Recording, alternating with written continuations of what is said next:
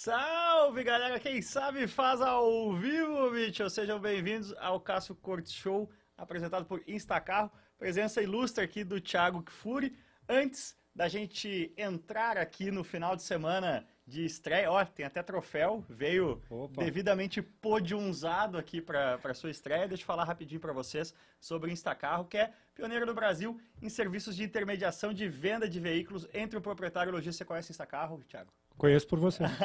Conheci você por você agora no Cara, é Instagram. muito interessante, é uma forma de você vender o seu carro de forma rápida e segura. Você coloca o seu carro na plataforma. Na verdade, você é, preenche o cadastro lá e vem um avalista aqui, é, aqui não, né? Na sua casa e faz uma inspeção de 150 itens e coloca o seu carro lá no site e aí ele vai a leilão durante 24 horas. Então, durante 24 horas, lojistas aí do Brasil inteiro disputam o seu carro e você pode aceitar a melhor oferta ou não. Aceitando a melhor oferta e clicando no link que está na descrição desse vídeo ou lá nos stories do meu Instagram, você leva um bônus de R$ 1.500 em cima da melhor oferta do lojista. Então, tá bom demais aí, muito legal a gente contar com o apoio do Instacarro no Cássio Corte Show. Que Thiago Kfouri, a gente vai falar sobre automobilismo você sabe que não se faz automobilismo e conteúdo automotivo sem patrocínio, né? Com certeza, a gente precisa disso. Primeiro, obrigado, boa tarde aí pelo convite, galera que está acompanhando a gente aqui, que está prestigiando esse momento, e momento único para mim, na minha carreira, que eu estou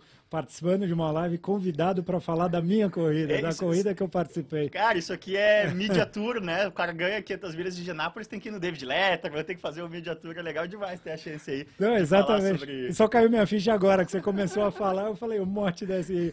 e surgiu essa, esse assunto dessa live justamente por isso. Peço desculpas, porque eu ainda estou um pouco rouco, porque gritei que nem um louco dentro do carro. Temos a gravação do áudio, consegui ter esse momento, momento registrado, mas obrigado aí mais uma vez pelo convite. Pô, a satisfação é, é toda minha. A gente vai falar um pouco sobre toda nossa, né? De vocês aí também que estão assistindo. A gente vai falar um pouco de como você chegou na Copa HB20, Copa Shell HB20, qual foi o seu processo. Mas antes, vamos falar um pouquinho aqui de Curitiba. O seu troféu tá, inclusive, ainda sujo de, de Sidra Cerezer. Acabei de me dar conta, até pedi desculpa pro Cássio. Falei, Cássio, tá tudo melecado de coisa. Por quê? Porque tomei um belo banho de, de champa, um belo banho de cidra. Cara, esse é o seu primeiro troféu correndo de carro? É, eu só tinha troféu de corridinha De de, kart, day. assim, de E- track day. Sim. Mas corrida foi minha primeira corrida, minha primeira largada. Pô, que demais, É. cara. Vai ter, você vai, vai ter um, um lugar muito Especial, né? especial, É. tenho certeza. É, eu até recebi um upgrade, você foi terceiro na categoria Super, né? É. Eu cheguei na pista em quinto na categoria Elite, mas depois tive que trocar o troféu porque teve uma punição, acabamos chegando em quarto lugar. Aconteceu isso com a gente na segunda. É, vocês É, Na também segunda corrida, o Enzo foi penalizado e o Diego subiu uma posição, terminou em quinto. em quinto. Então, É. ah, então foi melhor ainda, porque ele estava fora do pódio e conseguiu fora do um pódio. lugar no pódio. Como é que surgiu aí a sua parceria com, com o Diego Valini, né? Que corria com o Alexandre Canassa e eu, eu lembro que o Canassa é, acabou tendo que sair assim que surgiu a vaga. Como é que foi esse processo aí e a- da chance de aparecer para você? Legal, deixa eu até contar e, e voltando um pouquinho no tempo, até para contextualizar as pessoas.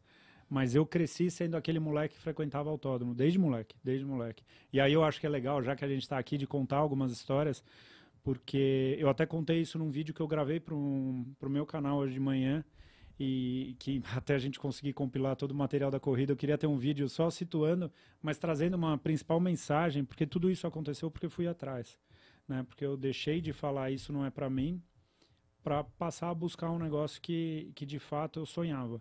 Então, desde moleque, assim, eu lembro uma primeira passagem quando moleque, minha mãe era professora no colégio aqui em São Paulo, eu era aluno, bolsista dessa escola, uma escola super de um nível super bom, que normalmente eu não estaria lá numa Sim. situação normal se eu não fosse bolsista, e uma das pessoas que estudava lá era o filho do Carlos Faletti, que andava de Uhum, Stock Car, eu lembro. Carlos Augusto Faletti.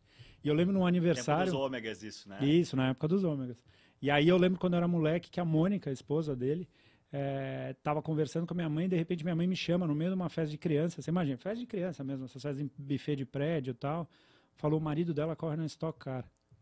Aí nisso eu falei, caramba, é a pessoa mais próxima que eu Sim. conheci que corre mesmo, corre. Você não quer ir na corrida? Se dito Lewis Hamilton, tá. tá É, aqui, você né? não, você, não, co- você não quer ir na corrida, a gente consegue credencial pra você. E eu lembro direitinho, eu lembro do, do dia seguinte, eu descendo do carro do meu pai, porque tinha etapa em Interlagos no final de semana, E eu lembro do onde era o prédio em Moema, eu descendo, voltando com o envelope, isso, 97, 98, na época da Chevrolet Challenge. Sim, sim. Andava a Fórmula Chevrolet. Foi que era uma época legal pra caramba. Acho que o Felipe corria, o Felipe Massa corria nessa época, assim, com o carro do Felipe, São Luís, se não é, me engano. Depois o Popó foi o campeão no ano seguinte. E aí tinha a Omega Stock Car e tinha a Copa Corsa Metrocar. E aí, é, o que aconteceu? Eu fui nessa corrida, fiquei maluco, tenho fotos até hoje dessa. Foi muito marcante, Você foi aquele momento mais 14, próximo. 15? É, eu tinha por aí. É mais ou menos a cidade. Tinha foto com o Paulão, com o Ingo. Esses dias eu tava com o Paulão, eu falei, Paulão, eu preciso achar aquela foto, porque eu, eu quero que você autografe ela, que ela vai ficar num guardado. Estiveram aqui os três, duas semanas atrás, no, no, em outro Cássio Corto Show, uhum. em Estacarro, com, foi, veio o Paulão, o Ingo e, e, o Chico Serra, que estão nesse projeto aí de lendas da uhum. Stock Car, muito legal, né? E, enfim, e aí eu fui nessa corrida. E aí, logo depois, eu acabei descobrindo que tinha uma menina que trabalhava comigo, a Natália, que é filha do Eduardo Homem de Mello. Uhum. E na época o Cássio, filho, que hoje corre, né, e corre até hoje, não corria ainda, ele, o negócio dele era jogar tênis, a Natália é, estudava comigo e ela falava, pô, vai ter corrida do meu pai, você não quer ir? E aí eu comecei a frequentar muito o autódromo nessa Sim. época.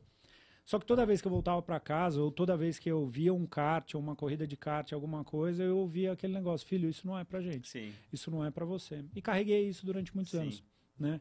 É, comecei a crescer, fui trabalhar na indústria automobilística, busquei meu lugar, cheguei a trabalhar, é, talvez você nem saiba disso, mas trabalhei na comissão técnica do GP Brasil, ah, de Fórmula legal. 1, por dois anos. Era um dos scrutineers lá, do, sim, sim. É, cuidava de uma equipe. No primeiro ano eu trabalhei na Super Aguri, você e... era o comissário, comissário responsável por pela... a Super Aguri. Pela Super Aguri, fazer tire check lá, checar os Pô, se eu fosse responsável por checar a Super Aguri, eu ia deixar passar tudo, para dar um help pros caras. Já pode andar tudo fora.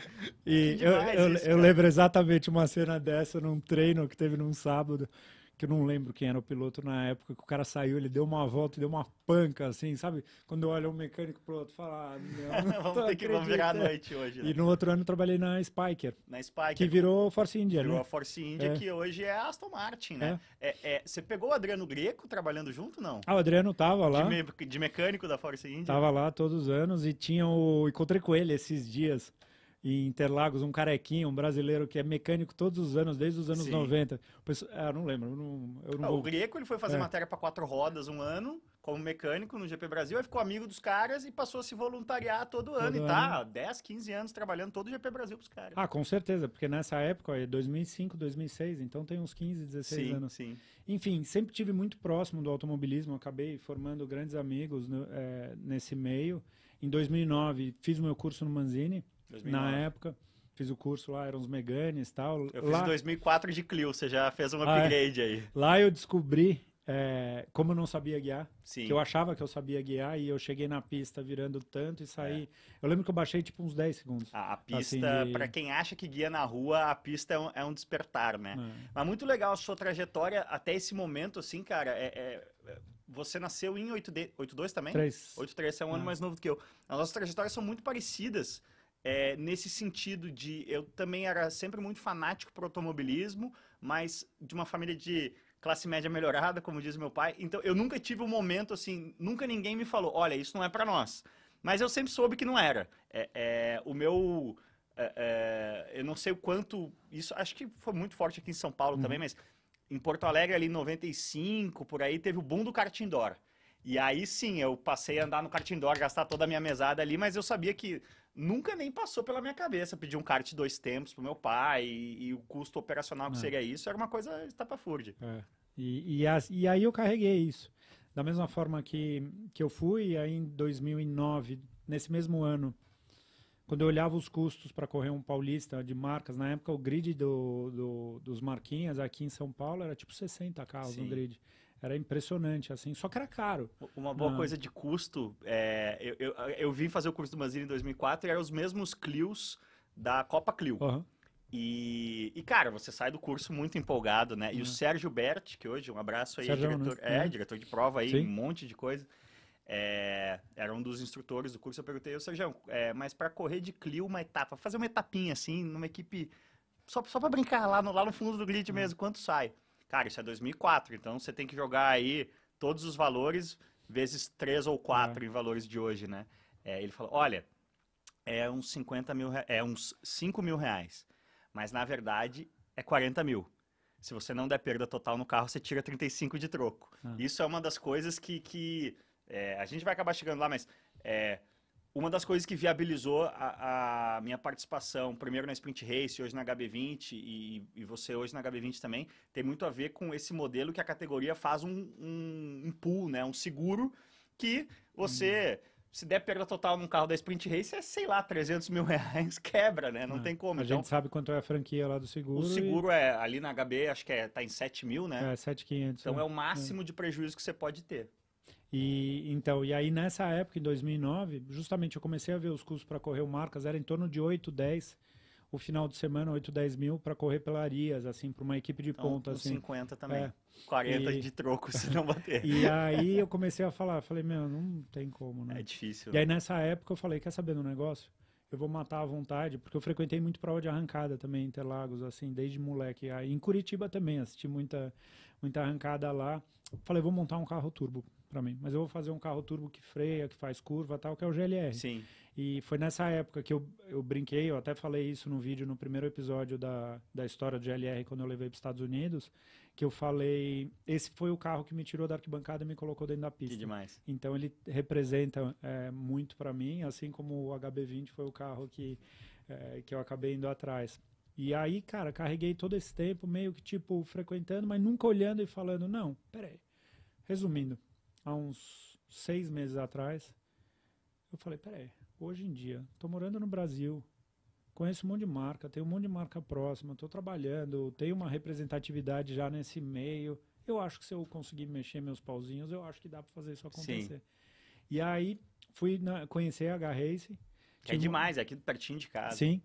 E aí, conversando com, com o Daniel Freire, que é o gestor da, da categoria, eu falei, Daniel, eu preciso fazer um treino. Eu preciso que você consiga para eu fazer um treino. Eu preciso sentar no carro, andar, para eu ter um histórico, pelo menos falar, cara, você é um completo sem noção. Sim. Ou, cara, peraí, Sim. se afinar aqui e ali, ele vai. E aí, Tomou um susto a primeira traseirada, não? Cara, mais ou menos. Eu acho que as primeiras, assim, eu tomei no gol, né? Meu golzinho Sim. aspirado, não o GLR, o outro, ele, ele dá umas traseiradoras, assim. Mas é meio desconfortável. O que eu mais demorei, quando eu andei, e aí eu fui para Interlagos, um dia ele me chamou.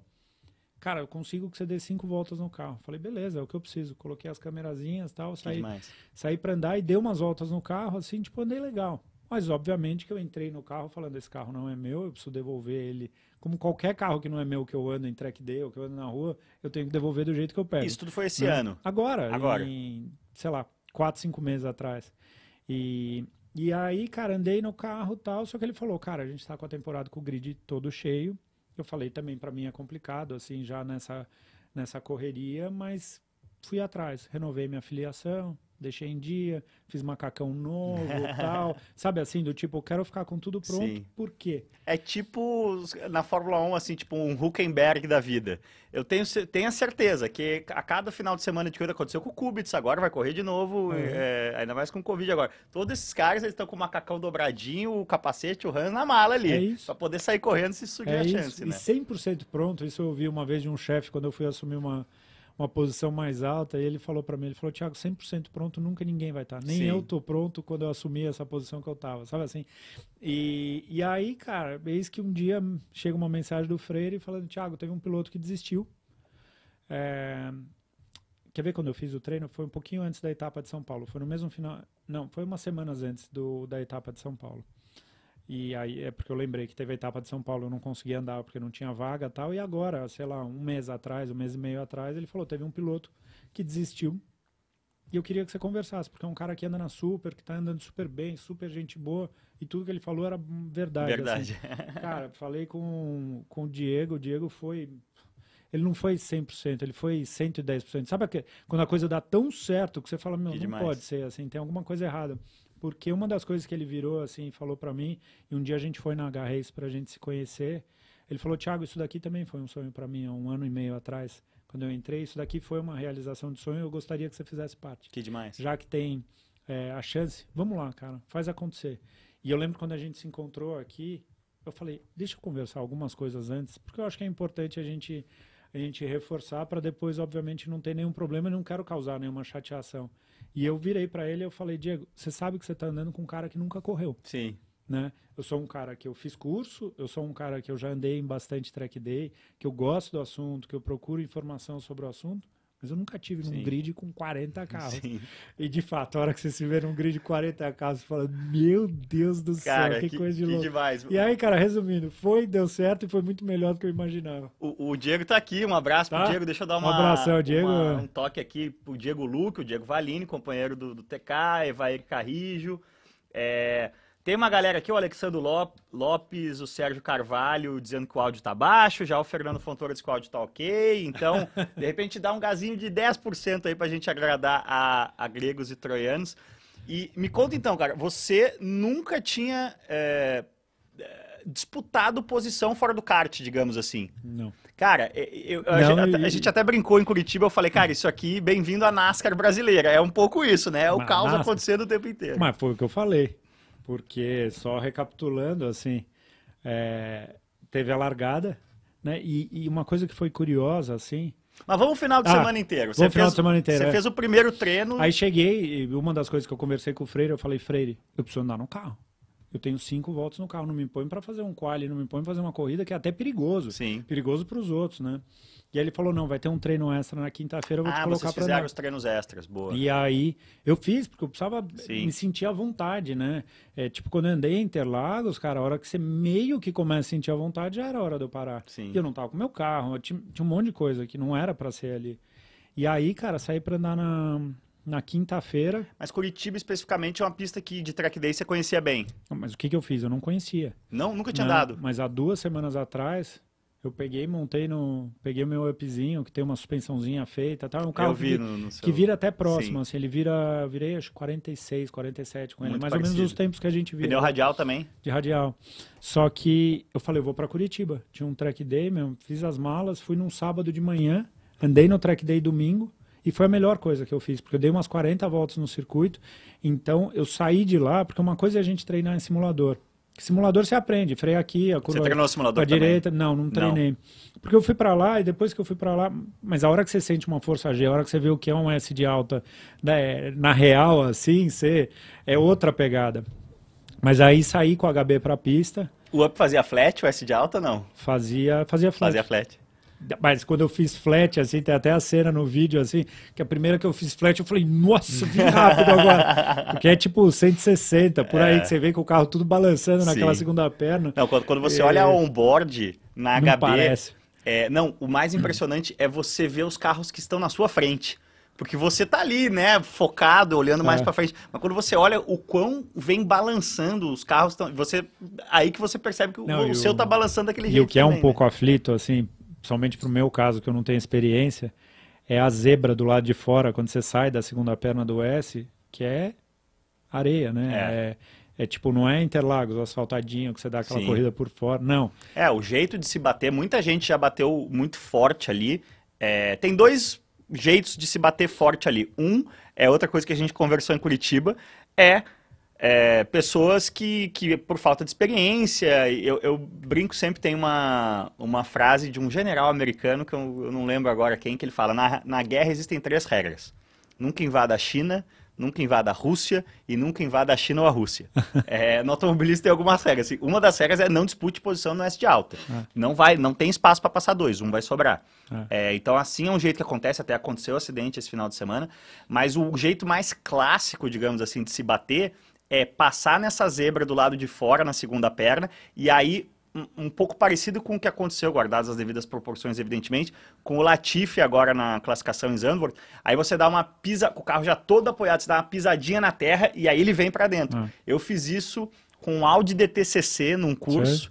E o carro pendulou de um jeito maluco, assim, só que com slick eu consegui trazer de volta. Já postei esse vídeo algumas vezes e tal. Aham. Mas o Jorge Garcia, meu companheiro de vídeo carro comigo na HB, ele já deu PT num gol ali desse jeito. Ah, que é? aí você vem e, ba- dentro, e né? bate pra dentro. É, eu senti isso, eu dei uma balançada numa que eu vi meio, meio errada, assim, que o carro dá, e ele carrega, né? Você vê que ele vem pesado, não é que Sim. o carro vem levinho, não.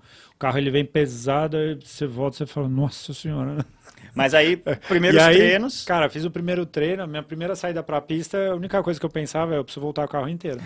Sabe, sair já dá a panca na primeira, os meus, eu já vou Você perder. andou antes do Diego ou depois? Andei antes tudo, Antes. porque o Diego estava em São Paulo. Ah, o Diego, chegou, um dia pro. depois. Uma, uma curiosidade de, de quem anda em dupla também e anda com alguém que pesa 50 quilos a mais do que eu, no meu caso. É, como é que é o banco de vocês? É mais, vocês têm mais Cara, a posição de dirigir igual. Igual? Não precisa botar almofada, nada. Nada. Ele com outro parceiro dele, os mecânicos falaram que, que precisava, mas a gente anda Bah, na, A gente é o inferno dos mecas lá, porque a- tem que mudar radicalmente de um na mesma outro. posição. Meu carro anda com 4 quilos e para ele ele tem um peso um pouquinho ma- maior do que o meu. Até É, poderia um tirar um pouquinho, pouquinho, sim. passa um, É, um é pouquinho. que mas acontece com o Jorge. Jorge Mas aí muito. andei, assim, e, e uma coisa muito legal da HB, e eu acho que é importante a gente falar isso, é que primeiro tem a história de você conseguir ver o log do carro, né? Então Sim. você consegue ter informação, você consegue ter informação dos outros pilotos. Sim. Então isso foi uma coisa muito legal, porque eu sentava com os engenheiros, com o Roberto Pupo Moreno, que ficou comigo cuidando de mim o final de semana inteiro, assim, porque ele viu que eu estava precisando de fato eh, de suporte. Aí eu comecei a entender. Comecei do Mas você tipo. já andou rápido de cara, né? Tipo, nos- nesses treinos aí, você nunca teve no, no- no- Você já tava no meio do bolo ali o tempo todo, né? Tava, mas aí que foi legal, porque justamente eu comecei a entender que eu já estava perto. E, e, e é o que eu brinco, é o perto que você está longe, porque quando você chega perto que você fica Sim. longe, porque é aquela coisinha que você tem que acertar. E eu um brinco dos sempre com, com o Kleber, né? O Fabiano Cardoso, que é o piloto Aham. de provas oficial, que é um monstro, monstro Me ajudou nesses, pra caramba carros também. de tração dianteira. E, ah, pe- vamos ver um board do Fabiano. Eu, eu vejo um board do Fabiano, é igual a minha. Só que a cada curva ele tá freando 3 metros mais dentro, acelerando 3 metros mais cedo, vai somando, somando, Ah. somando, somando. É, é, e, e é a diferença entre o top driver e o não top driver. É. Então, saí e aí o que, que foi legal, assim, que, que ao longo do dia, acho que foram três ou quatro sessões de treino, eu fui evoluindo em cada uma. E uma das sessões, que eu acho que foi a última ou a penúltima, foi uma sessão que eu errei mais. E eu errei mais porque justamente eu precisava entender. Eu senti que eu falava, eu não sei o que acontece se eu frear lá. Sim. Eu não sei o que acontece se eu colocar uma pressão de frenagem que eu acho que não vai funcionar. E aí teve freio do HB é bem manhoso, né? Pá. Você tem é pressão de freio mesmo, assim, Sim. até acostumar. é Que nem eu comecei, pra você ter ideia, eu olhava os logs, eu tava freando 50 metros antes dos caras. Sim. Depois eu terminei. Mas é um carro que é engraçado É. isso, porque ele é um carro, por ter pneu radial e freio de rua, ele não, e pouca potência, ele não, é, como é que se diz, recompensa tanto você frear tão assim no Ah. Deus me livre, e também é um carro, por exemplo, um sprint race com pneu slick, é aquela coisa, fórmula, a, pre- a patada inicial é muito forte. No HB, se você vier full na patada e ficar, ele bloqueia, né? Ah. Então você tem que modular muito a É, frenagem, né? Você tem que parar e depois você vem tirando, e nesse que você vai tirando, você vai posicionando o carro. Foi mais ou menos Qual, assim qual que foi eu. os pontos assim que você sentiu na- no traçado de Curitiba? Nossa, aqui eu tô igual ou até melhor que o, que o bolo. E aqui eu tô tomando. Onde onde você sentiu mais dificuldade e mais confiança? Mais dificuldade eu senti na entrada do miolo, para fazer aquelas duas pernas bem feitinhas e sair com, com força ali, porque é um trecho Sim. de subida, né? Ali eu tinha um pouco de dificuldade, Pinheirinho, me achar no Pinheirinho, porque é uma curva que você faz meio cego, tem a coluna É. do carro. Então, várias vezes eu vinha assim, eu vinha, entrava o carro e falava, opa, peraí, entrei um pouquinho mais tal. O S, depois eu, que eu fui pegando o balanço do carro e a confiança e achando qual era a minha melhor receita de fazer ele, eu fiz bem. A zero eu estava fazendo bem. Assim, até nas onboards, assim, eu estava fazendo bem, mas sempre com aquela coisa, pode ir até um pouquinho Sim. mais, mas estava É, fazendo legalzinho. São duas curvas que você. é, é, a impressão inicial, isso é muito engraçado no automobilismo, né? A sensação inicial, na primeira vez que você sai, versus. é, em termos de velocidade de contorno, né? O que você termina fazendo é impressionante como ela aceita muito mais de velocidade de contorno do que a- aparentemente na- na- no primeiro contato. E né? é engraçado que eu não assustei tanto com a questão. Te- Teve um monte de gente que me falou: ó, toma cuidado com o muro de fora, toma cuidado com o muro de fora. Só que na minha cabeça. Na zero. Na zero. Só que. Eu vou te falar uma coisa, não- também. A zero é uma curva em que eu nunca tive nenhuma dificuldade em Curitiba. Ah. Eu realmente não consigo. É que isso é questão de estilo de pilotagem, né? É, às vezes, dependendo do carro, do acerto, é, tenho dificuldade no pinheirinho. O S de alta é um negócio que, dependendo do acerto que você tá, nossa, eu vou só fazer isso aqui de pé de baixo na classificação e, sabe? Mas eh, no, no, na- no fim do retão é muito fácil você passar da freada e aí ficar um pouco sem, sem espaço na primeira perna e acabar pegando aquela zebra de fora. Aham. A própria saída do S de baixa que também é, é manhosa pra caramba. Pra mim é o ponto mais tricky de Curitiba é, é ali. Ali é comum você acabar ficando sem espaço. É. Então, tipo... ali tem uma curvinha, até o pessoal entender, você faz o S e aí você tem numa outra curva que você chega meio que freando na segunda perna desse Exato. S anterior e aí você faz uma tomada meio cega é. assim e você é tem que deixar o carro estranha, correr, porque é isso, você tem a sensação que você já poderia dar o pé quando na verdade você tem que estar tá freando ainda. É. Mas, em resumo, eu já é, escapei, eu saí da pista, eu me senti em dificuldades em todos os pontos de Curitiba, menos ah. na 0 a 0 me parece ah. uma curva que tem muita margem de. Tem, você tem massa de manobra é ali. É porque né? o, o, que eu senti da zero, por exemplo, que é a entrada da reta, a curva da vitória, como o pessoal chama, é que se eu sentia que eu não estava com o carro posicionado direito, não adiantava eu baixar o pé e Sim. ficar cozinhando o carro, que ele ia empurrar à frente. Mas aí eu, eu, é, eu comecei a lidar com, acho que uma das coisas mais divertidas e desafiadoras do pneu radial, que é a história da temperatura. Sim. Né? Então, pressão de pneu, né? Que isso era uma coisa que volta e meia eu voltava pro box, os caras falavam, tá subindo muito a pressão é, dianteira, HB20 não sei o que e tal. Na, na, na, ponta, ponta mesmo, é um jogo de, ah. de libras, assim, quem... É, é, o cara que acha, esconde e, é. e, não revela, né? É, isso é... Então, assim, é, da mesma forma que eu vejo que, pô, tive um final de semana excelente, eu vejo que eu tenho um caminho longo para justamente para saber essas nuances assim. Tanto Sim. que eu fui andar num track day Interlagos antes da corrida, que eu falei, putz, eu quero sair com 30, 40, 60 é, de pressão traseira, mexer em pressão dianteira no meu carro mesmo, para sentir o que, que isso influencia. E tem situações que não muda. É. Né? É, Aí você fala, cara. O pneu radial é um mistério. Muitas é. vezes você bota o pneu zero para classificação e meio que piora. É. Porque o, o Goodyear esse ano é mais consistente, mas com o Pirelli isso acontecia bastante. É. É, o Regis Vasconcelos aqui perguntando a parte da preparação física, cara. O que, que, que, que você achou? Um abraço aí pro Regis. cara, sabe que isso foi uma conversa que eu tive com, com o Alan Hellmeister, que é amigão meu, que anda em diversas categorias. E eu falei para ele, eu falei, cara, você acha que eu tenho que pegar firme com personal tal? Ele falou, o que, que você está fazendo? Eu falei, cara, eu tô correndo. Eu corro durante a semana, em dois, três dias pelo menos de exercício. Ele, e ele falou para mim, ele falou, cara, continua fazendo o que você está fazendo, não inventa nada, porque Sim. o teu maior desgaste vai ser emocional. Vai ser a tensão que você vai ter durante a corrida e, cara, a hora que meu corpo relaxou, depois da corrida, eu senti uma dor na mandíbula de ficar tá, ah, tenso. É, então, assim, é, dor no corpo. Então, exatamente, eu acho que até para uma corrida curta, e curta, é só curta para quem não corre, porque quem está dentro parece que é tão intensa, né? Sim. Uma corrida tão. que é uma hora de corrida, parece. Sim. 20, 20, 20, 25 minutos de corrida, mas parece é, que é uma a hora. A gente ainda deu um pouco de sorte no clima, a gente não pegou, mas, por exemplo, Goiânia, esse ano, o HB20, é, é, é, todo carro de motor dianteiro já é um pouco mais complicado na parte de calor, né? Porque ele irradia para uhum. dentro. Mas ele é um carro que, que a, a parte de circulação de ar dele interna não é tão boa. Então, é, eu, por exemplo, na Sprint Race, eu raramente é, sentia a parte física. Eu peguei o início da Sprint ali sem, sem direção hidráulica. Hoje o Sprint é uma limousine, né? Com, com direção hidráulica e pedal, e pedal shifter. É. A, a, Sprint raiz que, que, a gente começou era aquele volante pequeno, um volante de fórmula. Eu então, lembro disso, câmbio sequencial. Câmbio sequencial aqui. Então, é. várias vezes, por exemplo, sei lá, um mergulho em Interlagos, você é, tinha que segurar uma mão no volante contra a força G e, e trazer a marcha. Né? Mas a parte que pega no HB é calor, cara. Em Goiânia, no ano passado, um dia que tava muito quente, foi a única vez na minha vida que aconteceu isso, cara. Eu saí do carro e a hora que eu levantei assim e, e levantei, sabe quando deu você a, levanta muito aquela... rápido, deu, uou, deu aquela tonturinha assim, deu uma deitadinha, mas é mais é, é isso, é cardio, né? É questão é. Do, do calor. Mas é... é... mas é uma parte importante, assim, eu não vou deixar de cuidar dessa parte, porque tem que ter, cara. Você Sim. vê que o braço começa a cansar, a perna, eu senti o joelho um pouco. mas agora que... você já vai bem mais relaxado é, para a próxima total. também, né? É, em Potenza, aliás, Potenza, você já, já andou lá, não? Cara, nunca andei. Eu tava olhando hoje as é. onboards do Sandro, Sandro Tanuri, tem Tanuri. um diazinho. Um abraço pro Sandro com o Mustangão canhão é. dele. É, é não, algumas coisas eu tava é. olhando, é, algumas coisas que ele faz aqui pro, pro HB não vai valer, né? Porque o Mustangão é ele encurta para dar o pé cedo, né? É. Ou melhor, alarga, na verdade. Não, e tem 700 cavalos, esse Sim. Mustang é um jato. Não, é lindo de, de ouvir, inclusive.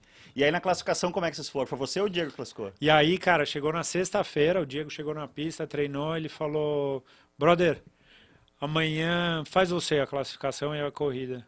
Eu falei, não, cara, não vou classificar. Ele falou, cara, já faz isso, já tira isso das tuas costas. Sim. Pra você não chegar na próxima etapa com isso e Você, tal. no fim, você acabou com bem mais milhagem de treino do que ele, né? Tava. Por ter feito os treinos extras. Tava, ali. mas ele andou super bem. Ele chegou pra andar, já chegou virando o tempo. Eu falei, nossa, olha como o cara ter bagagem e hora de Sim. voo no carro ajuda, né? E, e aí ele falou, faz, faz, cara. Eu falei, então vamos fazer o seguinte: eu faço o treino da manhã, eu faço tudo do sábado. Porque aí eu faço um treino antes, eu entro no, no espírito do carro. Aí eu faço a, a classificação e É depois a faço a faz corrida também, eu no mesmo Jorge. dia. Eu não quero dormir com a corrida na minha cabeça, É, sabe? Porque o, o cara que vai classificar no sábado, ele tem que fazer o treino de sábado de manhã. É. Então já você já o, o cara que vai correr domingo, ele acaba tendo Ah. day off no sábado. E aí foi interessante, porque eu saí no sábado de manhã para o treino, disco e pastilhas novos, né? Sim. eles trocam. E aí o pessoal me explicando a parte de assentamento, como fazia, como recomendava. Resumindo, eu dei umas 4, 5 voltas na pista, meio devagarzão, assim, sabe? E com medo de fazer besteira no freio, de vitrificar a pastilha e tal. E aí deu uma bandeira Vermelho. vermelha. Aí recolhemos para para box, ficamos esperando tal. Aí abriu, dei mais umas duas voltas e saí do carro meio, puta, andei mal pra cacete, não tava no, no clima, tava eh, estranho no carro, pressão dianteira chegou em 50 e tantos, a traseira tava em 30 e poucos, tava tudo perdido, assim, porque eu andei mal, Sim. sabe? Aí falei, bom, beleza, tenho a, a classificação. Aí a gente ficou conversando bastante e o Diego tentando me deixar tranquilo, tipo, cara, vai sossegado. Você não tem esse compromisso todo que você acha que você tem. É que, pô, eu tô na pista, eu quero fazer direitinho. Sim. Eu sei que eu tava vindo andando bem, virando na casa dos 45 baixo já tal. Eu falei, pô. Aí, cara, saí pra classificação, só que eu falei, eu vou sair pra classificação e falei pra ele, já vou sair mandando sarrafo. Já vou sair na primeira volta, eu quero que o carro venha todo balançando, todo estranho, pra eu já ficar à vontade nele. E, cara, foi a melhor coisa que eu fiz. Sim. Eu fiz acho que três, quatro voltas de 45 e alguma coisa assim, pá, pá, pá, pá. Sabe? Tipo, virando bem, consegui classificar em quarto da, Demais. da categoria, a quatro décimos do primeiro, Sim. do P1 da, da categoria, que foi o Léo que bateu, inclusive. Léo, né? Léo. É. O... Léo Rufino, Léo. Rufino, é. É, é, é, E- é um, é o HB ele é um carro que, que recompensa isso, até porque na, no Qualify a pressão so- é, sobe muito alto, rápida, aliás. É. Então é, é até estranho isso é, em relação ao sprint também, estou fazendo várias comparações Aham. aqui. Mas na sprint você tinha que. Você saía do box, aí você dava uma volta meia bomba, e aí na segunda volta que o pneu já estava na temperatura. Ah, com o radial não, na, na primeira volta que você abre. a volta já, boa, é. Já tá valendo, é a É. volta boa. E, e assim foi, cara. Fiz, e é 10 minutos, né, de classificação, não, então, então é super É. rápido. E aí, cara, fiz, mas fiz animal. Fiz, já tava fazendo o S-flat, sabe? Falei, nossa, desci do carro. Mas eu desci do carro empolgadaço, não pelo, pela posição de largada, assim, mas por estar me sentindo confortável para o carro. Sim. E eu acho que isso ajudou a me dar muita confiança para a corrida. Mas eu sabia que na corrida eu ia lidar com tudo aquilo que eu Sim. nunca tinha vivido. E assim foi. momentos dias de trovão. É, só para passar um pouco do meu final de semana, é, também o meu melhor tempo, eu treinei muito pouco, né? Porque é, eu e o Jorge a gente não fez os treinos extras. é, pilotos de pouco orçamento é complicado às vezes. É, e aí eu fiz o primeiro treino na sexta-feira, virei 45,2 foi a minha melhor volta no final de semana. Aí no sábado, na hora do treino livre, é, na segunda volta explodiu o motor, né? Sozinho, com um rombo desse tamanho no bloco. Cuspiu uma biela, Eu estilo... vi que você parou na entrada do, do miolo. No ali, né? miolo, é, estilo apesão turbo. Olha aí, 200 simultâneos, valeu Ah, galera, chegou a quebrar like o aí. motor do Não, carro? arregaçou, explodiu, foi, foi estilo Fórmula 1 anos 90. Mas o que, que você fez? Deu uma Não, redução? na- Nada, nada, cara. É, é fadiga de materiais, assim, foi... Eu tava na, na saída do Oeste Baixa. E ali no meio, passando de terceira para quarta, ali no, no meio da retinha oposta, Deu... e aí já puxei para fora e que tem uma agulha ali, né, Aham. Pra não ter que parar na grama para facilitar o resgate. Só que ao sair, é, eu, eu segui, né? Então eu joguei um pouco de óleo no traçado. E aí eu encostei o carro bem na agulha, como manda o figurino da CBA ali entre as duas é, é, guarda-reios, né, que faz tipo um Aham. S ali, né? Aí encostei aqui e saí do carro. Na hora que eu abri, bati o cinto, a hora que eu abri e olhei assim, sempre tem que dar uma olhada, né? Vinha o carro do Otávio Mesquita na minha direção. Assim, pegou o óleo também, não esperava, né? Mas o Otávio conseguiu tirar pra grama. E em mim ele bateu. Foi. Nesse treino? Não, na corrida. Na corrida. É. É... Deixa eu. Aqui. Ah, o Vitor Hugo. Um abraço. Ô, pro... meu caro Vitor Hugo, a entrevista é isso, você tem que pegar o gancho ali, às vezes tem que. É, relaxa aí. É, vamos falar um pouquinho de diferença de HB20 para Onix também. Uhum. Mas agora, que o portal automóvel está perguntando, mas agora, é, vamos lá, então você largou em quarto da Super, uma coisa importante, é, é Pro, Elite e Super. Então, se você é da Super e faz o melhor tempo do treino inteiro, faz uma volta, bota o Lewis Hamilton para correr na Super, ele faz uma volta em 1,42, que acho que ninguém chegou nesse final de semana, né? Foi 43, Não, 43 alto, né? melhor tempo aí do final de semana. É, ele vai largar, se ele tiver na Super, ele vai largar em mais ou menos 25 quinto, 27 é. porque vem todos da Pro, depois todos da Elite, e aí forma-se. É. Tanto que o meu tempo, até fui ver, o meu tempo eu largaria em terceiro, acho que terceiro ou quarto na, na, na elite, elite, e na Pro eu largaria em décimo terceiro, acho. Que, que demais, que demais. É. Então, mas então você estava largando ali em 26 sétimo, alguma coisa assim. Ah, por aí, eu tava lá no... No, no, no... no Judas. Não, mas mais do que o Judas, porque o problema, se você, vamos dizer que se você tivesse quebrado na classificação e largado em último da, da Super, largado em 42 segundo, você ia ganhar 10 posições na largada. Se você está bem no fim do pelotão, você vem conservador e deixa as cagadas acontecerem e você e vai, vai ganhando as posições. É. O problema é justamente o que nós da quem está andando na ponta da Super como você e quem está andando na Elite, seja na ponta, seja atrás, é você estar tá muito nesse pelotão que é totalmente imprevisível, né? Tem os efeitos sanfonas Total. ali. Como é que e foi a sua largada? Que, que a gente trocou ideia, eu conversei bastante com o Enzo, o Enzo Gianfratti, que acelera pra caramba e está liderando o campeonato na Super, ele largava na minha frente, né? E eu já fui falar com ele, falei, Enzo, eu que estou largando atrás de você. O... E ele falou, não, vem junto, vamos, vamos tentar ir, ir Todo. Mundo fala isso, e, largado, e, quando larga, cada um faz o seu. E se preservando. e aí, cara, eu sei que eu vi na, na batida da largada, o Diego no rádio comigo, agora tem o safety light, né? Cara, então a gente consegue ver, ajuda demais, pra caramba, né? Demais, o processo todo de largada da categoria melhorou muito. Só pra vocês entenderem, é uma caixa que tem dentro do carro, com as lâmpadas de LED, e essa lâmpada é comunicada é, junto com a direção de prova e ela tem efeito instantâneo. Então, se dá a bandeira amarela e acende bandeira amarela lá, ele pisca a bandeira é. amarela. Ou quando larga, que ele vem no vermelho com a luz vermelha acesa e quando apaga. Isso, cara, melhora muito assim, porque justamente para quem está largando em 28 de 42 carros, é, muitas vezes você estava ainda saindo da você vitória ali procurando, você não via. É. Agora você só fica ali. Quando, quando apagar, dá é. o pé. Mesma coisa para relargada. Relargada, cara, era um, um uma cariação pós-corrida de caras que alegavam ter sido passado em bandeira amarela em relagado. Agora não tem mais choro, apagou, não. acelerou e não tem dúvida. E é né? é perfeito, funciona perfeito. E aí eu sei que eu vim na largada, assim, vim mantendo a distância, né? Tentando vir próximo, mantendo o ritmo. Aí quando entrou na reta, os carros começaram a dar uma aceleradinha, assim, tanto que eu falei, eu vou largar em segunda, porque o Ernesto tinha falado que largava entre 60 e 80 km por hora. Aí eu vim em segunda, assim, e aí o pessoal começou a andar, eu vim acompanhando, acompanhando. Aí eu lembro que apagou a luz, eu dei motor assim. A hora que eu fui para colocar a terceira, o Enzo freou, porque um carro na frente dele, acho que foi, era até o Otávio, tinha freado, porque provavelmente algum outro tinha freado e tal. E nisso que ele freou, eu e aí eu retomei a aceleração segunda e aí eu puxei no meio, que abriu. Eu olhei e falei, o único caminho que tem para eu ir é por aqui. E aí, cara, enfiei terceira, só que eu acho que eu consegui ter bastante velocidade. E, meu, vim passando um monte de gente. Assim, eu passei mais de 10 carros até o até a freada. E aí fui por fora, freiei na borracha. Tanto que pra você ter ideia, eu fiz o S com o Kleber Electric do meu lado, Sim. que é da Pro. É, o Kleber tava largando em. Ele, ele tinha feito, te digo exatamente Ele tomou penalização, né? Ele é. tinha feito o segundo tempo e tomado 10 de punição. Então ele tava largando em décimo é. segundo. Então pra você ter ideia, eu saí Nossa. de vigésimo tal Sim. pra lá. E aí eu fui, nossa senhora, o que está acontecendo aqui, né? tipo, você fica um pouco, será que eu fiz alguma coisa errada? Será que eu dei muita sorte? A sorte de estreante, o que que é? E aí saí, barra oposta, tal, né? Aí subimos ali pro, pro miolo. E na oposta eu já tinha me posicionado errado. Por quê? Porque eu nunca fiz. Eu falei, ah, vou me manter no traçado, vou ver o que dá, tal. E aí eu acho que eu já tomei uma, duas, duas posições ali. E aí quando chegou na freada do, do Pinheirinho, foi a mesma coisa. Nunca tinha feito Pinheirinho com mais carro. Peguei o que, que eu fiz? Vim por dentro, ali naquela primeira perna, onde a gente freia mais ou menos, e fui lá e posicionei o carro fora. Quando eu posicionei, passou o carro que estava na tua frente, passou você. Sim.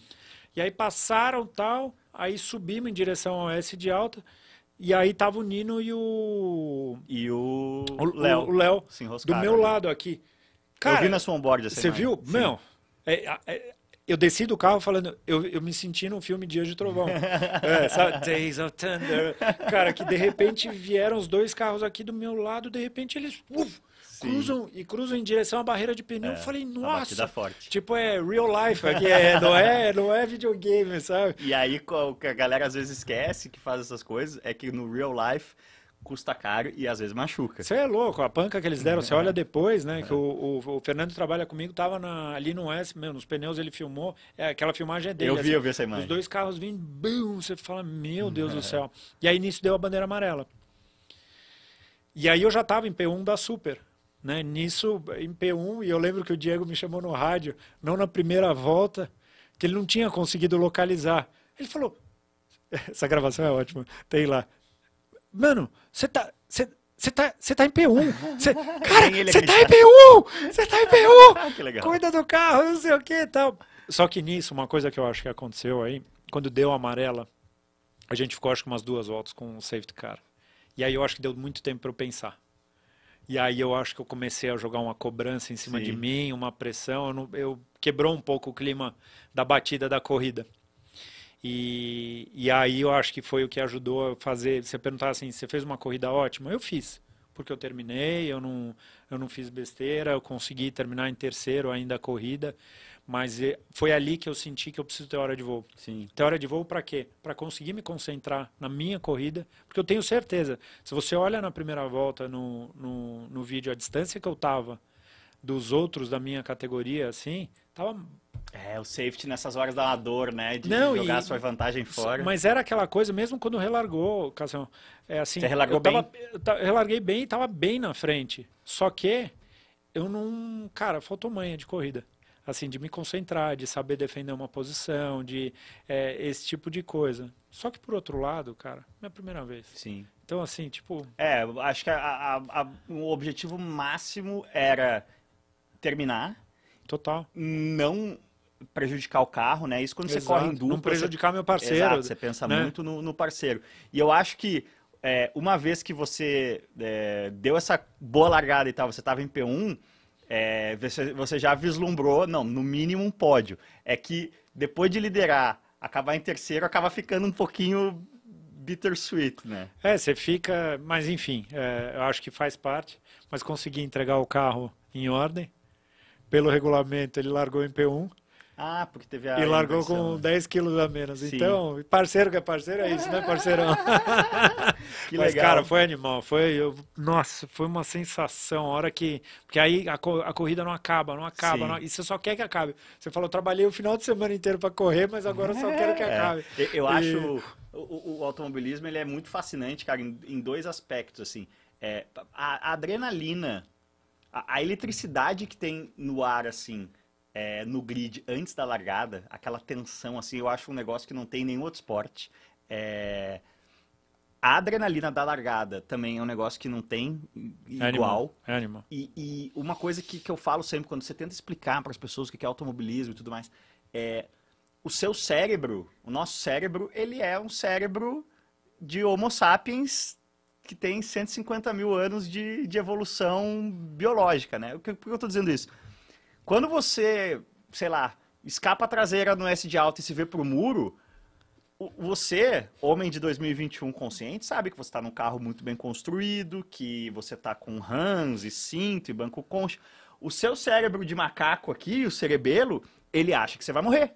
Então, as, as descargas de químicas no cérebro, cara. Então, por conta disso tudo, a euforia que te dá no fim de uma corrida que você ficou satisfeito, que você que veio um bom resultado, é, um, é uma. Putz, pra mim não existe. É a melhor droga que existe. É, cara, eu até. Você me permitiu, até eu acho que eu tenho aqui o. O seu áudio? O áudio do. Quer ver?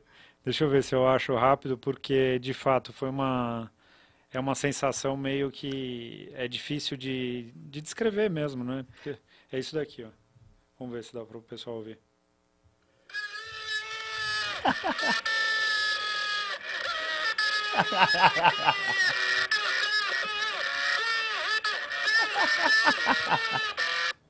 É, é ecos, ecos de cena 91, é, né? É, os caras depois falaram isso, mas tipo, foi aquela sensação, deu certo. Sim. Sabe, funcionou, eu vim, corri, andei, terminei. É um misto de alívio e euforia, é, assim, muito louco. E foi, foi mágico, mas obviamente quando termina uma etapa, você já começa a pensar, você fala, bom, daqui um mês tem outro, eu preciso sim. me preparar da mesma maneira.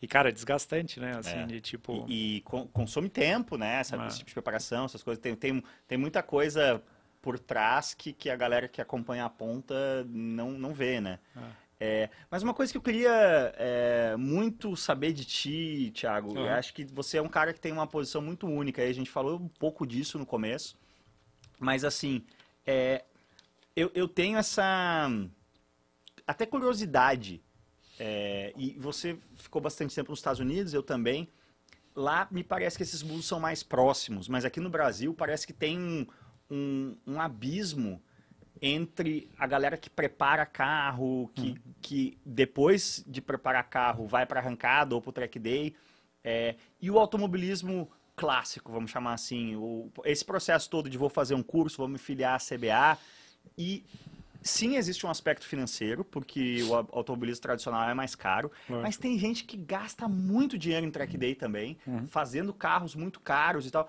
e, e muitas vezes até eu vejo caras que estão gastando é, mais 5 paus no upgrade aqui, mais 10 paus no upgrade ali, e nunca gastaram 4, 5 paus no upgrade da é. peça entre o banco e o volante, é. né? De tentar evoluir como piloto. Por que, que você acha, assim, você te, acha que tem uma perspectiva única de, de, uhum. de da ponte esses, entre esses dois mundos? Por que, que você acha que essa galera é, mais é, é, fissurada, né? A galera uhum. mais raiz, sei lá, do track day, é, tem tão pouco, tão pouca gente faz esse salto que você fez, divide um lado para o outro. Uhum.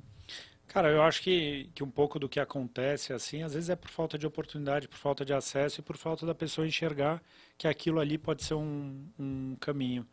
O track dele tem, ele tem dois perfis, assim, que, é, que frequentam, assim. Tem o cara que vai por diversão, que é um perfil que particularmente é, não é o que mais me atrai. E tem o cara que vai porque ele quer ver o tempo baixo dele. Ele quer ter o carro 4x4 mais rápido, ele quer ter o carro aspirado mais rápido. E isso é muito sedutor. Assim, Já é mais competitivo, né? Assim como na arrancada, é o cara que vai para a arrancada porque ele quer ser o primeiro a entrar na casa dos 6 segundos. Sabe assim, é uma briga dele com o carro e com o cronômetro. E é um pouco o que acontece no Track Day. Eu sempre usei o Track Day como uma ferramenta de estar dentro da pista, de poder curtir é, meu carro e de poder aprimorar minha técnica. Eu falo muito isso que você fala e já falei isso para diversas pessoas. É, os melhores 100 cavalos que você pode colocar num carro são no teu conhecimento. Sim. Né? Por quê? Porque é um conhecimento que você pode levar para qualquer carro. Para qualquer carro. Você vai guiar de uma maneira mais rápida, mais segura. Porque é o que eu falo. Eu para bater num track day, por erro meu, dificílimo. Porque eu sei eu vou entendendo o limite do carro. Ah, fiquei sem freio, quebrou meu disco de freio, estou inventando. Beleza. Aí não tem o que fazer. Mas sozinho, para o cara que conhece, é muito difícil dele fazer besteira. Porque ele entende, ele entende ali os limites, ele entende a capacidade. Ele pega, sei lá, ó, a BMW te empresta uma M3, você vai levar para a pista, você sabe que você vai andar, mas você sabe que você não vai vir com a faca no Sim. dente porque não precisa. Ah, né? Um, uma, um linguajar que se usa muito nos Estados Unidos, eu acho muito bom para a pista e no Brasil não tem o um equivalente, que é essa história. Ah, eu estou andando a 9 décimos, eu estou andando a 8 décimos. Você tem uma medida, não. né, de é, todas as gravações de pista que a gente faz acelerando é, e falando com a câmera, eu diria que a gente está andando a 8 décimos, é né? É um, é um, você tem uma imensa margem de conforto. é. Tá parecendo rápido na câmera, tá rápido realmente, mas você ainda está muito distante do limite em que você estaria que tá 100% focado naquilo Exato. e sem poder falar com a câmera, né? Exatamente, isso eu entendo. Então, é, guia de uma maneira mais rápida, mais segura e faz teu carro durar mais. Porque você vai saber usar o freio da melhor forma, você vai saber usar o pneu da melhor forma, você vai saber usar o motor da melhor forma, enfim, tudo isso. Né? É, então, fazer só lógico... mais uma parte, porque você falou agora disso de poupar o carro e eu estava vendo umas o Potenza é difícil achar imagens on-board e tudo mais, né? Eu vi essa do Tanuri, que é um cara que andou de Stock Car. O Tanuri andou num evento, até para contextualizar para quem não conhece, ele andou num evento chamado MBR, Meet Brasil Race, que é organizado pelo Kiko, um amigo meu lá de Brasília, e é o maior evento de, de time attack do Brasil. O time attack basicamente é o track day levado a sério para galera que quer ir para virar a volta. E o Sandro foi o carro mais rápido. Sim. Bateu é, não, o recorde lá é, da tá fazendo recorde em da pista, mas aí. foi um evento com 80, 100 carros participando Sim. há duas semanas atrás e que deu bastante gente. Você não foi? E aí, eu não fui. Eu não fui porque eu tava no, eu ter ido, no meu final de semana que antecedia a viagem. Eu falei, Sim. não vai dar pra ir. Mas o que você mais mas... vê quando você procura um onboard, de, de, só para pegar o gancho do que você falou de equipamento, é o cara é, esmirilhando, assim, dando aquelas arrastadas de frente uhum. e, e, comendo pneu. E você vê que o cara tá. Muitas vezes a galera tem essa sensação de que andar rápido é brigar com o carro. E é Pelo exatamente o oposto, né? É. Pelo contrário, né? É uma coisa que eu perguntei uma vez pro Rick Bonadil, que é produtor musical, e ele anda em bastante track day da, da Porsche. Porsche, eu acho. É. é. E aí ele tava um dia, eu falei, ô Rick, a gente estava trocando ideia. Falei, quando o cara pega numa guitarra, você sabe se o cara sabe tocar ou não? Ele falou, na hora, do jeito que ele segura o braço. Eu falei, Sim. porque eu tenho essa sensação quando eu vejo o cara pondo a mão no volante. Não porque eu seja o cara mais conhecedor, mas você vê. Sim. Quando o cara senta do jeito que ele apoia a mão no volante, você fala, meu, esse cara sabe guiar ou não, ou não sabe. Muitas vezes acontece isso, né? Que vem gente falar, pô, meu carro tá uma merda, não sei o que. Cara, deixa eu ver onboard. Sim. Fala, cara, você tá lento. Você tá achando que você tá rápido, mas você tá judiando o teu carro. Você tá guiando de uma maneira super é, perigosa, né? Eu já cheguei a conversar com até youtubers do, do meio, que eu falei, cara, você não pode ficar andando num evento desse jeito. Pista não é brincadeira. Tem gente que acha, ah, não, é track day é brincadeira. Não é. Qualquer batida a 100, 150 por hora num muro não é brincadeira. Né? E o track day ainda tem a vantagem de não ter regulamentação da parte de segurança. Entendeu? Então, que é um risco muito maior. Que também. é um risco muito maior. Então, enfim. Mas o que, que, o que aconteceu? O que, que eu acho, assim, Cássio? É que o track day, quando levado a sério, você começa a querer entender teu carro. Eu, na época do GLR, por exemplo, andei pouco em track day. Por que, que eu andei pouco? Porque eu andava uma vez, eu falava, meu carro, eu preciso acertar isso, isso, isso. E eu não tinha grana.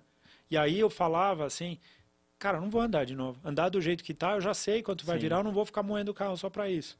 Entendeu? Então essa coisa de ir, ah não, vamos lá só pela curtição. Qual foi o recorde do GLR Interlagos? Cara, um carro virava 2.5, 2.4.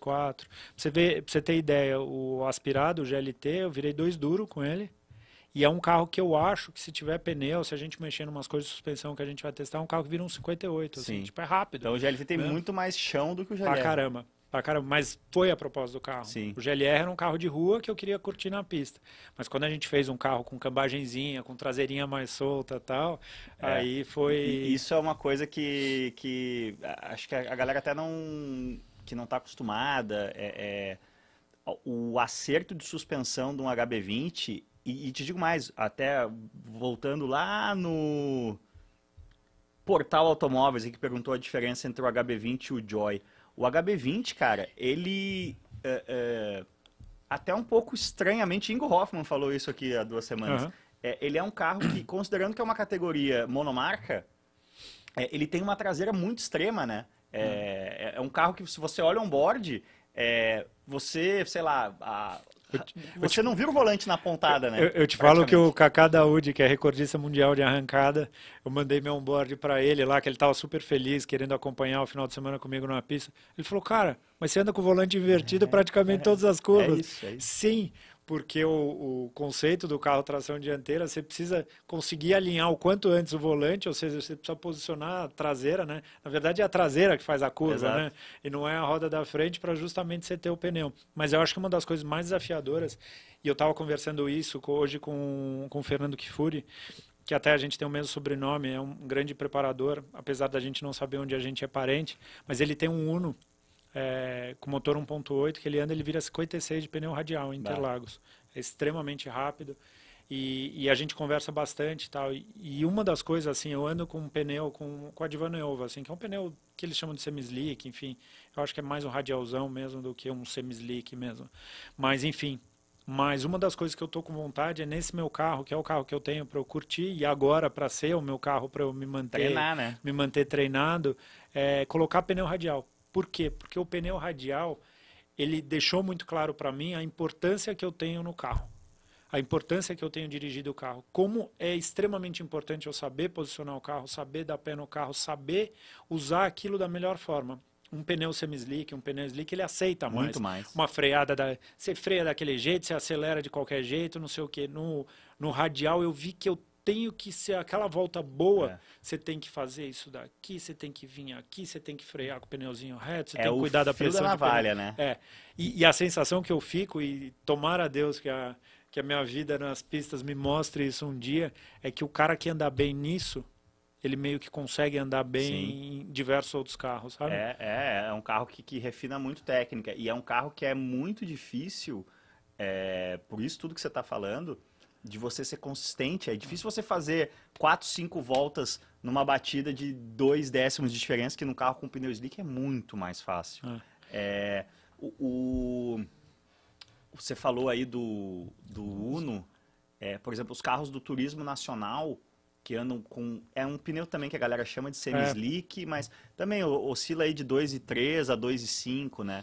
É, o HB não é um carro extremamente rápido, o Interlagos está virando 2,9, 2,10. Esquecem a velocidade. Meus amigos, é o quê? 40 carros com a mesma É. configuração, com a mesma preparação, feitos pela mesma preparadora, vai, vamos dizer, todos os carros com a mesma suspensão, mesmos freios, mesmo tudo. Então, assim, é, esqueçam essa história do número, esqueçam a história da potência, esqueçam a história do tempo de volta. E talvez esse seja um dos grandes erros do track day, que o cara ele vai para a pista muito preocupado em colocar o, o, o race chrono dele lá aberto para ele ver o tempo dele e ele esquece de concentrar no Sim. trabalho dele. Um dos, uma das coisas que eu fiz quando eu fui para Interlagos andar agora há duas semanas atrás, eu falei, putz, eu quero ver se eu consigo fazer quatro, cinco voltas na mesma casa. Por quê? Porque para mim esse é um dos desafios da pista, não é eu fazer uma volta Sim. rápida, é eu conseguir ter essa consistência, conseguir lembrar de frear no mesmo lugar, acelerar no mesmo lugar e, e entendendo o carro, para entendendo as, as mudanças do carro, do tipo, putz, está começando a esquentar aqui, eu vou precisar parar desse jeito. É extremamente desafiador. É um assim. carro muito sensível a isso, né? O, o- o- assim, é, uma coisa que eu confesso que eu não sei a explicação é, a- é, eu acho que tem um pouco a ver com o fato da gente andar com a truck, que isso espalha um pouco de óleo na pista e tudo mais, mas o delta de oscilação da- de tempo da pista ao É longo do final de semana é impressionante. E o que que o carro deteriora, principalmente por causa de pressão de pneu, Ah. ao longo da corrida, é muito impressionante também. Você, é, você tem que ser muito mais é, calmo no acelerador à medida que a, que a corrida vai progredindo. E é uma das coisas que o Fabiano me falou. Muitas vezes você acha que você está devagar, mas você está sendo mais rápido. né? Que é tipo, tem aquela calma, não precisa vir daquele jeito. Às vezes você, estilo kart indoor, você consegue andar redondinho, É. talvez possa ser essa a melhor Sem forma de dúvida. você, melhor equação, vai, vamos dizer. Mas uma coisa que eu Né? acho interessante do HB20, porque pode parecer essa coisa, ah, o legal mesmo é a disputa, é o fato de ter 42 carros, e- Aham. e, óbvio que essa é a coisa mais legal que a gente tá brincando aqui de NASCAR brasileira. Mas sozinho na pista, ele é um carro desafiador exatamente Ah, porque é caramba. muito difícil você encaixar. Porque é justamente isso que eu te falei. É um carro que eu tenho a sensação que ele depende muito de mim. Entendeu? A forma como eu freio, a forma como eu esterço o volante, a forma como eu alivio o acelerador, ele me devolve de um jeito. E eu tenho que saber explorar isso da melhor forma. Por isso que eu saí do meu quali tão feliz que eu falei, nossa, eu tô com a sensação que eu tô conseguindo de fato curtir o Sim. carro, assim, sabe? Sem ter que me preocupar com o carro. Né? E é muito o que acontece na corrida. Eu acho que quando a gente chega na corrida, e, e em algum momento eu vou chegar nesse ponto, que é aquele ponto que você consegue se concentrar na corrida e Sim, esquece Sim, total. do, do carro, assim, É. no seguinte sentido. A, de- a medida do top driver é justamente, é, eu, eu uso essa analogia sempre, é o quanto menos percentual do cérebro o cara tá usando para guiar o carro, mais piloto de ponta ele é. Ah. Mais ele tá tendo a, a, a, a capacidade cerebral para prestar. No, no caso da HB20, esse negócio de Pro Elite Super. Nossa, você tem que estar sempre olhando, marcando que tem caras que vale a pena você engrossar, tem caras que não vale. Que foi o que aconteceu comigo. Eu fiquei um tempão andando, eu não vou lembrar o nome do piloto, acho que era o Mota, se não me engano, que eu acho que é Pro. Pro. E eu fiquei um tempão andando atrás dele. E era aquela história do tipo, Passa dava, ou não passa? dava para passar? Sim. Falei, eu acho que passo, mas beleza, o que, que vai me trazer de vantagem ganhar uma posição? Sim. E aí eu fiquei nessa. Pode vou, usar o vácuo vou? dele na reta. Aí eu fiquei pensando, eu falei, meu, vale a pena eu me arriscar ou vale a pena eu preservar minha corrida? E eu fui muito mais numa linha de conseguir terminar, de conseguir de alguma maneira concretizar de fato com a bandeira quadriculada do que com o carro é, do reboque, sabe? Teria sido muito decepcionante é. depois de um, um, final de semana tão bem construído que você teve se ah. não tivesse vindo o resultado. Mas você sabe que essa é uma coisa que eu pensei bastante ao longo da semana que antecedeu a corrida, que eu falei, eu estou indo participar de corrida. E corrida pode ser que eu fique no primeira volta, pode ser que eu termine e eu tenho que entender que faz parte do jogo. Né? Então, eu fui muito isso, obviamente que a gente faz tudo para tentar chegar da, da melhor maneira. Agora, tira uma dúvida, você que está faz tempo e vive o automobilismo aqui do Brasil. O que, que você acha que é um próximo passo assim para um piloto de HB? Assim, eu é ia te perguntar isso. Qual é o seu, onde você se vê, né? Se... Onde eu me vejo um dia na Porsche Cup. Eu adoraria andar, é, mas o, é... a própria, a própria, o próprio Daniel Kellerman, né, que é o, o idealizador, organizador da HB20, ele sempre fala isso abertamente. Ele se modelou na Porsche Cup. É, a, ah, é? é, a HB20 é assim, a questão de, de da oficina, do regulamento, da, da forma de pagamento, tudo uhum. tem. A, ele fez uma Porsche Cup mais acessível, bem mais acessível, porque Porsche é um negócio.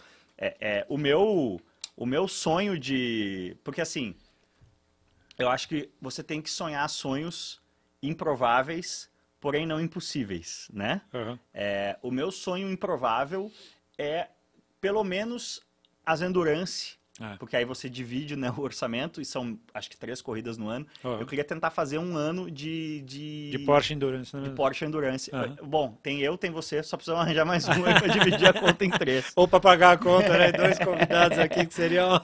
Mas, cara, eu acho que o automobilismo brasileiro hoje, ele vive, e isso é uma coisa engraçada, que paradoxalmente a pandemia fortaleceu muito o automobilismo brasileiro, porque vamos falar um português correto aqui, né? Todo mundo que está no automobilismo tem algum dinheiro. E o fato da gente estar tá confinado no Brasil, não conseguindo viajar para fora, e, enfim, uma série de outras coisas foram tolhidas, muita gente é, se jogou no, no, no, automobilismo. Teve um ah. influxo aí de. Os grids estão cheios, cheios cara. Pra caramba. É, então, assim. É, a Sprint Race é uma categoria que, que eu, putz, tenho uma história, fui campeão da, da GP em 2018 e hoje eu acho que é um carro, esse ano eu fiz uma corrida na, lá em Goiânia, de última hora com o Parisotto, ainda ganhei a corrida, é, eu acho o Sprint Race hoje, você já andou no Porsche, não? Não. Nem no Porsche, nem no Sprint. Não. É, o Sprint atual, ele tem uma tocada bizarramente parecida com, com a Porsche. O Sprint, ah, é? ele ficou um carro muito uh, amigável. Porque um Porsche de corrida, o que, que é muito foda num Porsche de corrida? É que ele é um Porsche, né? É, ele é um carro muito, muito, muito bem nascido. Então, essa coisa, a gente no, no automobilismo de entrada, que é o que a gente tem acesso, a gente está sempre se adaptando às limitações de um carro. É, Sim. Um, um Porsche, e já hoje o Sprint atual, é, mas o Porsche mais ainda, é, é um carro que freia como tem que frear, aponta como tem que apontar, acelera como tem que. Todo ele é lógico, todo ah. ele é, é. Isso torna ele muito amigável, né, para um primeiro contato. É, eu acho que o próprio Parisotto lá em Goiânia foi um exemplo excelente, assim, que um cara que é, começou tardiamente no automobilismo, já está uhum. andando bem na HB, mas pouca experiência, e ele sentou no sprintão. E andou. E andou bem, e andou bem, cara. O sprint antigo, esse que eu tava falando, que o do volante pequeno, pesado, com o câmbio aqui, ele era um carro de traseira muito arisca. E para você virar, era muito tração. Você tinha que acreditar no pé e você saía meio que pendulando, assim, da, das uhum. curvas. Se rodava muito em reaceleração. Hoje não é mais assim o sprint. Então, pensando, respondendo a sua pergunta, é, acho a sprint race, até tá no mesmo final de semana, um, uhum. um passo óbvio. Se você divide carro, o custo não é tão fora. É, o Império Endurance tem muita coisa legal também, tem, né? Tem pra caramba, é, né? Tá, tá, tá. A gente hoje vive um momento. E outra categoria muito legal que eu corri esse ano, infelizmente, tinha até um projeto legal para continuar, mas era para correr na categoria B, em parceria com a Gabriela Moraes lá, e eu sou PGCA justamente por causa desse título da Sprint, então eu não posso correr na categoria B. Então acabou não dando certo. Mas é um carro muito gostoso. Eu andei no Onix do, do Manzini, e aí tem o lance do, da preparação livre de motor. Então o carro tem mais punch. É, e o pneu semi-slick, né? Então é isso, é um carro que vira 2 e 4 Interlagos. É, já já, já é, um, é um salto grande em relação ao HB, 6 segundos. Sim. Tem aquela coisa mais, ah, sabe, mais satisfatória. Uhum. E outra categoria espetacular, um abraço pro Luke Monteiro, é a Gold Classic, né? É. E o Voyage que eu ando lá na Gold Classic vira isso aí também, 2 e 5, 2 e 6, mais arisco de traseira é que o HB. ver o grid também. E, e, é isso, é uma coisa meio Le Mans, né? Você tá é. sendo ultrapassado por um carro 10 segundos mais rápido, depois passando é. um carro 5 segundos mais rápido, troca de posição com os Opalas o tempo todo, é. né? Porque são canhões de reta que é. sofrem no miolo. É. Isso é uma coisa legal do. Tem dia que tem track day numa... nas quintas-feiras, quando tem. Às vezes tem treino do, dos campeonatos. E aí eles dividem as, as sessões por Fórmula e Turismo. Então eu já fiz vários treinos, até de up mesmo, e com, e com o Gol aspirado, do, andando com o Opala, andando com os carros de turismo de circuito, assim. Sim. Foi bem legal. É, bem legal. é um salseiro. Mas então agora você está com o GLT para treinar no Track Day, é isso? Ah, o GLT é o carro que eu fiz há uns dois anos atrás. Nossa, tudo isso já. É, porque eu queria ter um carro no Brasil, na época eu estava morando nos Estados Unidos, eu queria ter um carro mais ou menos com a mesma carinha do GLR, mas fazer um carro para eu curtir em pista, porque lá nos Estados Unidos eu estava andando, andava com um Corvette até no, em track day, e aí eu falei, putz, eu queria ter um carro no Brasil tal, e aí é muito disso, assim, tem muita gente que é ligada no, só no tempo, no tempo, no tempo, eu preciso virar, preciso virar, preciso... Eu falei, putz, eu quero fazer um carro que eu consiga, de fato, curtir, que não tenha tanta potência tal, e então foi esse carro que eu fiz assim para andar bem em track day e agora é um carro que eu quero usar mesmo para ganhar hora de voo, porque eu não estou andando em outras categorias. Eu preciso ter hora de voo em, em pista assim para me acostumar com velocidade, com freada, com com balanço e tal, mas tem um desafio grande até o final do ano, porque já tem etapa agora mês que vem, daqui é, três semanas, três né? Semanas. É, já tem. Temos que dar um jeito de arranjar um track day no Potenas até lá, mano. Tem alguma coisa Potenza, aí? que é uma pista super desafiadora, que o pessoal falou. O pessoal falou super bem, assim, falou que é legal, falou que é uma pista meio estreita, é. mas falaram que é uma pista com altas subidas, descidas, com umas freadas em descida. É, tal, e tem, eu tava vendo, é bem técnica a pista, cara. Eu tava ah. olhando as onboards hoje, é, tem muito apex duplo, sabe? É, é uma pista manhosa, cara. Mas, Thiago, pô, estamos chegando em uma hora e dez aqui, legal demais. Pô, obrigado, obrigado, por ter aceitado o convite. Legal demais ter você na, na Copa HB20 agora e, e fazendo essa transição para o automobilismo. Conta com a gente aí. E fala para a galera aí onde te encontrar e, e quais são aí seus próximos passos. Obrigado, obrigado aí, Cassel, mais uma vez pelo convite. Já tinha participado do Casco Cortes Show. É, no auge é, da pandemia, né? lá foi, nossa. A gente gravou um podcast assim super legal, que eu acho que está disponível, inclusive, no teu canal do YouTube, né? É, Aquele bate-papo. É, o que, é, que aconteceu? É. Quando eu lancei o canal aqui, um pouco antes da hora aí, por uma série de fatores que, uhum. que não vem ao caso no momento, é, eu não tinha nada, né? Eu tive que lançar o canal sem nada. Lógico. Então eu peguei toda a temporada antiga do do, do 3C, que foi um negócio que a gente fez bem de pandemia ali, uhum. para quando tava a, a, coisa difícil. No auge das lives. É, na, na pandemia de lives que é. rolou, é. né? E, e, outra coisa, até vou, vou falar publicamente aqui, é, e aí eu fazia muito o IGTV, né? Esse quadro na garagem, que hoje eu faço na garagem bonito aqui, uhum. bem filmadinho, mas eu comecei fazendo pandemia celular, quando começou a voltar os carros de teste na garagem do meu prédio, no condomínio, né? Com gente passando e tal, no celular vertical. Então, quando no instante zero que eu tive que lançar o canal, eu joguei isso tudo lá. E aí a galera, ah, filma no horizontal, filma no horizontal. Não, galera, é tudo vídeo antigo de Instagram, os vídeos novos todos são no horizontal, mas ainda pinga alguns antigos. No final de semana eu ainda tenho uma gavetinha aí, vários uhum. vídeos na vertical. Mas é desafiador, mas enfim, obrigado mais uma vez. Você tá na convite. estrada de youtuber aí, o máquina tá bombando, né? Ah, cara, não tá, assim, eu acho que eu tive um período de, de grandes desafios agora, somente por conta da minha mudança no Brasil, toda uma reestruturação, entender o meu negócio, aqui no Brasil, consegui estruturar a minha empresa. Semana passada chegaram mais dois novos funcionários para trabalhar comigo, porque de fato eu comecei a entender que eu preciso de braço e às vezes Não, você precisa a investir. A sua produça lá em, em Curitiba tava, tava Hollywood, assim. Onde é, a gente tava três caras atrás. Eu falei, meu, minha primeira corrida, eu falei, eu quero registrar todos Sim. os momentos. E aí eu tava com três pessoas lá que estavam me dando uma, uma baita força para justamente a gente conseguir registrar e não e deixar morrer, né? E para você não ter que ficar pensando no vídeo, Esquece. pensar só na pilotagem. Eu, e, e, era o que eu falava, a gente tinha reunião todo dia de manhã, no café da manhã, a gente conversava tudo e eu falava, na pista eu não quero me preocupar